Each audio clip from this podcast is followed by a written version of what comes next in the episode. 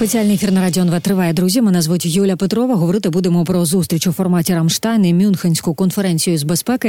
І зараз на прямий зв'язок зі студією виходить Євген Жербецький, експерт із міжнародної безпеки, народний депутат другого скликання. Пане Євгене, добрий день, слава Україні.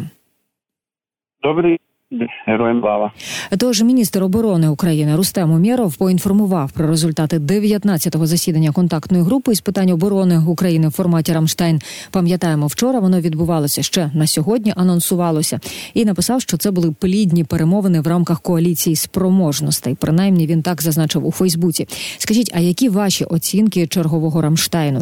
Чого вдалося досягти і які послання ми так і не почули, на жаль? Ну, по-перше, ми не отримали ніяких гарантій, що те, що прийме Рамштайн, а основним поставщиком, там, чи, скажімо, як то, донатом зброї для України є Сполучені Штати. Ніколи ми, на жаль, не отримали цього, таких запевнень. І якщо попередні Рамштайн там говорили про ракетну зброю і так далі, то зараз почали говорити так само і про те, що Україна конче потребує артилерійських снарядів, ну і, відповідно, систем ПВО. Через те, що ми страждаємо дуже, бо на кожний чек пострілів російських нас припадає один. От. Ну, а зрештою, це, це така рутина, доволі річ, в яких говорять хороші наміри, які, на жаль, не завжди виконуються. Так як, наприклад, з мільйоном артилерійських снарядів з Європи. Mm-hmm. Але те, що воно відбулося, дуже сам собі факт, що наші не забули. Ну, якщо говорити про Сполучені Штати, ви згадали цю країну, перед Рамштайном кілька днів говорили про те, що представники західних урядів хочуть змінити формат контактної групи із питань оборони України. Німецькі засоби масової інформації, зокрема, про це писали. І основну відповідальність покладати загалом на країни НАТО, не тільки на Сполучені Штати. От цього, цієї зміни не сталося зараз, поясніть, будь ласка. Ну, вона технічно не може статися. Знаєте, угу. Промисловість європейська, ну, найбільші виробники – це німці.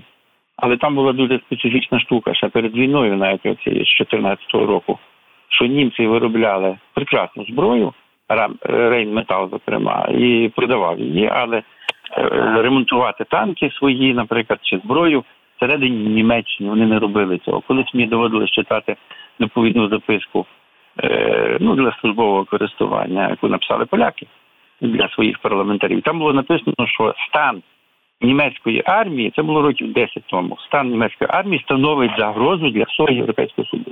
Ну, пам'ятаєте ці історії, коли їхні канцлери намагались полетіти там на джі двадцять в Бразилію, чи останній в Австралію мала летіти.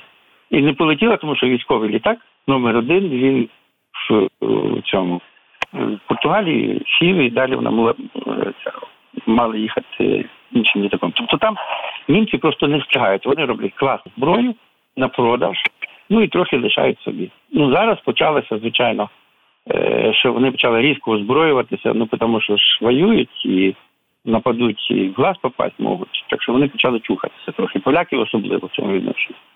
Угу. Ну... Нема потужності. Тобто такі речі, якщо б робити, то це дуже високотехнологічні речі, і вони дорого коштують.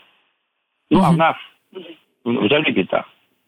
Ми ж розвалили все, що можна було за тридцять років незалежності. Розвалилося, тепер треба збирати. Війна триває на території нашої держави, ну, і нам відвоювати це, наші це території. Це проблемно. Скажімо, будувати ракети, а ми робили, які Росія до того часу не може зробити, ніхто не може зробити. Ці балістичні ракети, тактичні ракети. І що, в Дніпропетровську їх робити десь, чи де? Це не смішно, так. Ну, бачите, от міністр Рустема Умєрова зараз має на увазі, міністр оборони, він запевнив, що артилерійські системи і снаряди на порядку денному, писав про це спільне виробництво. Працюємо над цим, вже є результати.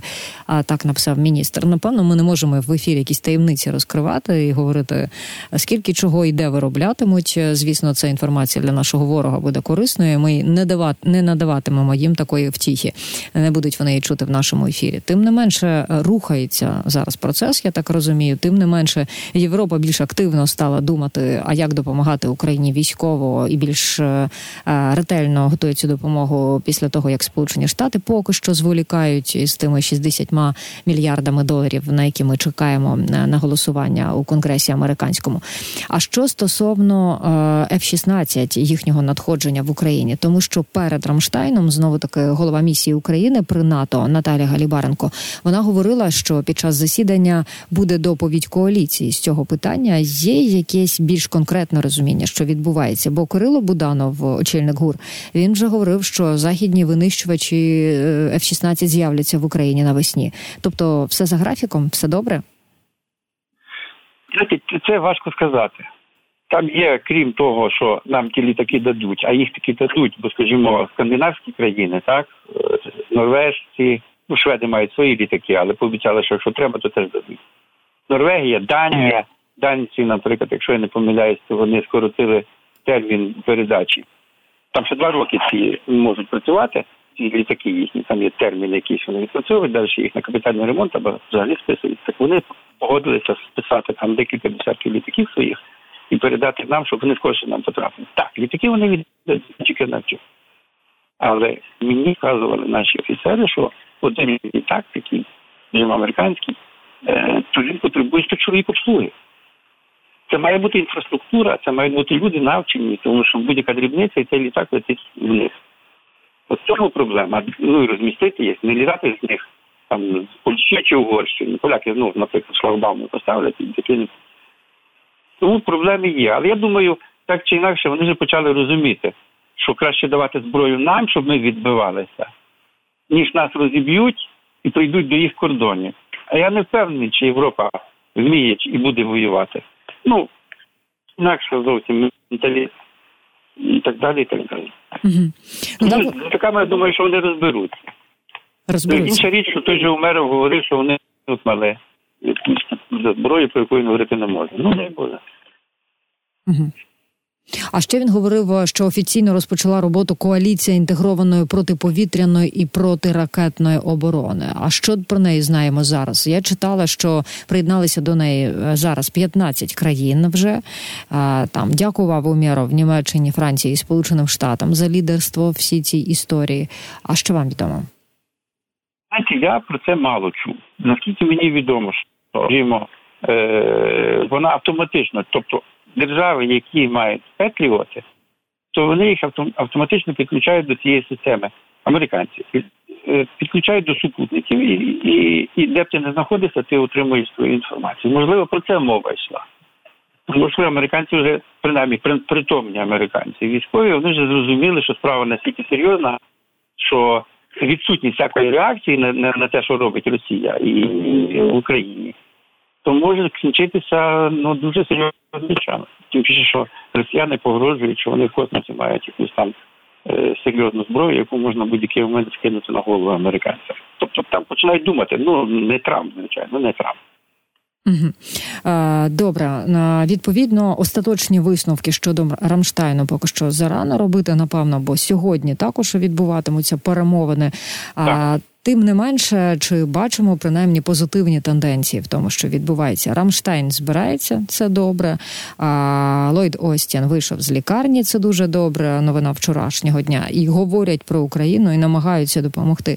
От що б ви із позитиву підкреслили під час нинішнього Рамштайну?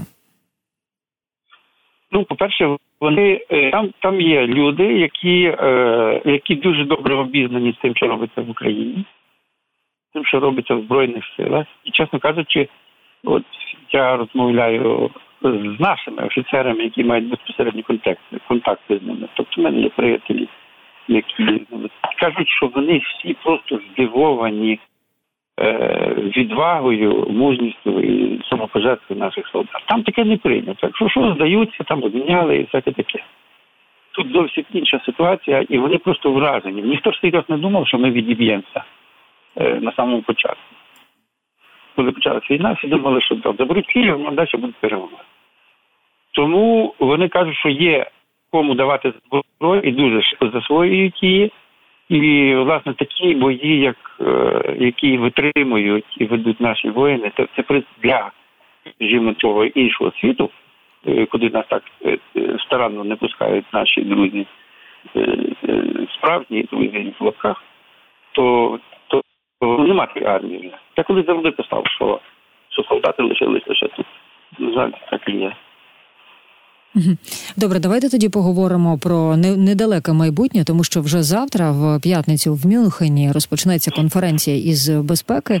Скажіть, чого від неї чекати? Це більш така політична історія, я так розумію, тому що в анонсах йшлося про обговорення отих договорів про безпеку, які ми, наприклад, вже підписали із Великою Британією. Що ще має там бути, на що ми звертаємо увагу, щоб ми розуміли, там, да, все за планом або все не за планом? Знаємо, що, напевно, президент Зеленський відвідає Мюнхен і безпосередньо цю конференцію, тому що агенція Bloomberg анонсувала, писала, точніше, що вирушить він у турне Європи, країнами Європи. Зокрема, там щодо з огляду на питання безпеки не повідомляється, куди і як він поїде, але ми розуміємо, що, напевно, він пов'яжеться з Мюнхеном. От про Мюнхен і безпекову конференцію розкажіть, чого чекати? Е... Ну, цікаво, досить там, хоча, чесно кажучи, теж лише вчора встиг підтримати англійською мовою, так, перечим зверху приїхати. Отже, вони нарешті почали говорити всерйоз про розширення uh-huh. Європейського Союзу, як і називають, що це є геостратегічний інструмент для виведення країн з сірої зони. Ми є в сірій зоні. Що там з вами робиться, нас не стосується, розбирайтеся самі. Тобто, я не знаю кого, але мене страшенно шокує оця річ, яку ми бачимо е, ну, кожен день. Значить, сидять хлопці там в окопах, ну, бракує там щось, інші одні країни постачають там, прибалтійські особливо, ну, і скандинавські країни, ну, Польща, звичайно, е, дають це дати останніх. Всі це сидять і чекають. Сиди на вулиці, на балконі, десь як під, під, під, під, під, під вікном пару хуліганів б'є жінку з дитиною, і ти дивишся це і кот в очі. Так само Європа. Вона сидить, дивиться в телевізорі. Слухайте, та, та ж Америка, вона приклала колосальні зусилля, щоб, щоб відібрати нас ядерну зброю. Я був тоді депутатом Верховної Ради, і коли голосували за ратифікацію меморандуму цього Будапештського, одинадцять чоловік не проголосував. Я, Хмара, Костенко Юрій, Вітренко з Марченком і решта я не пам'ятаю. Тоді що? Американці просто ходили за нами, ну, там представники від Rand Corporation вимагали, що ми там якісь анкетки заповнили і голосували.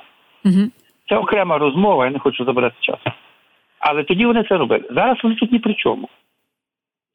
Хіба не зрозуміло було, що сіра зона з чотирнадцятого року, коли напали, від, забрали Крим, ніякої реакції не було. Ані Сполучених Штатів, ну Саркозі писали, він там зробив вигляд про щось, поговорив трохи, на тому скінчилось. А Грузія. Тобто, якщо тебе не б'ють по руках, то, відповідно, ти програєш.